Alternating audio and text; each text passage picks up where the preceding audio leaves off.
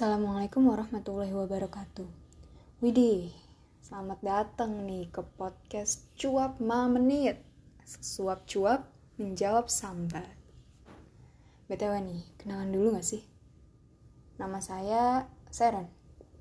S-H-A-R-R-E-N. Tapi banyak juga yang manggil saya out of the box gara-gara nama saya katanya susah diinget. Apalagi ditulis. Jadi ya, tadi udah saya aja siapa tahu diperluin gitu kan buat kebutuhan nulis nama di buku nikah. Bercanda bercanda. Ngomong-ngomong nih kalian biasanya sering takut nggak sih buat ngomong di depan umum? Padahal mungkin aja ide-ide yang kalian pikirin itu adalah ide-ide yang dibutuhin sama publik. Tapi kalian malah telan semua ide itu terus dikeluarin di sosial media.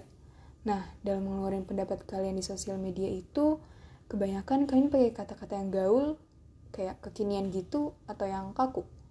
Oke, sebelumnya nih, oke, sosial media juga bagian dari publik. Tapi kalian pernah mikir nggak kalau bahasa yang kalian gunain saat ngomong di depan umum secara live sama di sosial media itu beda?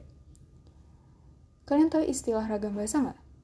Selain bahasa-bahasa sebagai pemersatu masyarakat, ada juga nih variasi bahasa yang digunakan harus sesuai sama konteks pemakaiannya. Misalnya nih, kalian lagi ketemu sama Pak Presiden, gak mungkin kan kalian ngomong pakai gue lo.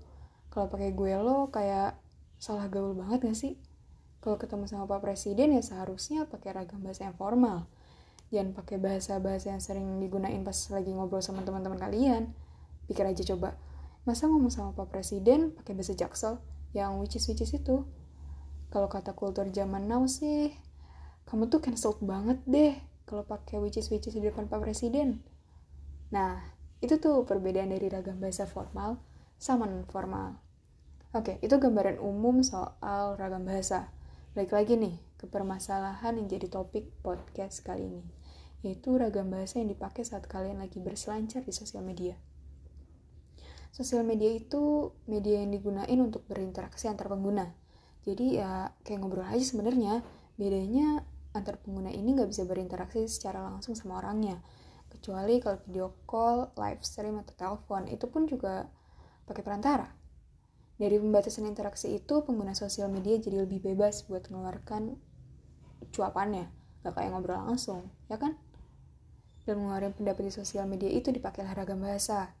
Pertanyaannya nih, kalian kalau lagi scroll Twitter, lebih sering lihat tweet yang pakai ragam bahasa apa sih yang sering muncul? Yang pakai bahasa which is ala jaksel atau bahasa pidato resmi ketua OSIS ganteng idaman satu sekolah. Kayaknya sih ya dari pengalaman saya lebih sering pakai which is which is gak sih? Lebih banyak penggunaan bahasa campuran Inggris Indonesia atau bahkan bahasa Indonesia sama bahasa lain kayak Indonesia Betawi, Indonesia Jawa, ya gak sih? Kadang kalau lagi di, suatu, di situasi yang santai, terus kita lupa sama penyebutan satu kata, kita pakai bahasa kedua sebagai bahasa penggantinya entah Jawa, Inggris, Prancis, apa itulah bahasa kedua kalian. Selain pencampuran bahasa, kalian sering ketemu sama kelahiran bahasa baru gak sih? Contohnya kalau yang lagi happening banget nih, TBL. Itu singkatan BTW, singkatan dari takut banget loh. Jujur, saya juga gak ngerti kenapa zaman sekarang ngomong aja tuh disingkat. Kadang baca tuh yang disingkat kata-katanya aja masih puyeng, apalagi kalau ngomong. Dari dua contoh bahasa sehari-hari itu, kalian suka mikir nggak dampaknya ke bahasa pemersatu negara kepulauan ini gimana? Pertama, perlu diingat nih kalau bahasa itu selalu berubah. Bahasa nggak sekaku yang kalian pikir. Lihat aja itu KBBI makin hari makin tebel. Itu kan jadi karena kelahiran kata-kata yang baru yang udah disepakati bersama buat masuk KBBI. Jadi ya bahasa-bahasa baru yang kalian tulis di tweet itu nggak salah. Salah kalau ditaruh di konteks pemakaian yang nggak sesuai. Ingat lagi ya pengertian dari ragam bahasa dampak yang paling kerasa yang pengen saya bahas itu adalah susah ngedapetin pengertiannya. Apaan nih pengertian?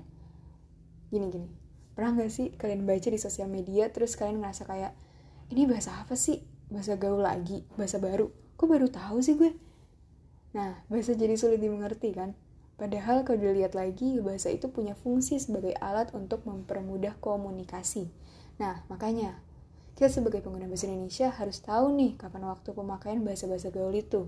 Kita juga harus banget belajar bahasa sendiri. Jangan sampai nilai bahasa Inggris di sekolah lebih gede daripada bahasa Indonesia.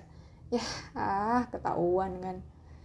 Ya, jadi karena bahasa itu selalu berubah, belajar juga gak ada habisnya. Anggap aja, kayak kalian yang harus up to date soal bahasa gaul kenapa kalian gak sekalian up to date soal bahasa Indonesia bacanya gimana nih caranya baca baca sama nulis. Baca buat teori dan nulis buat praktek dari teorinya. Bentar deh kayaknya udahan gak sih podcastnya? Capek juga ngomong. Segitu aja dari saya. See you when I see you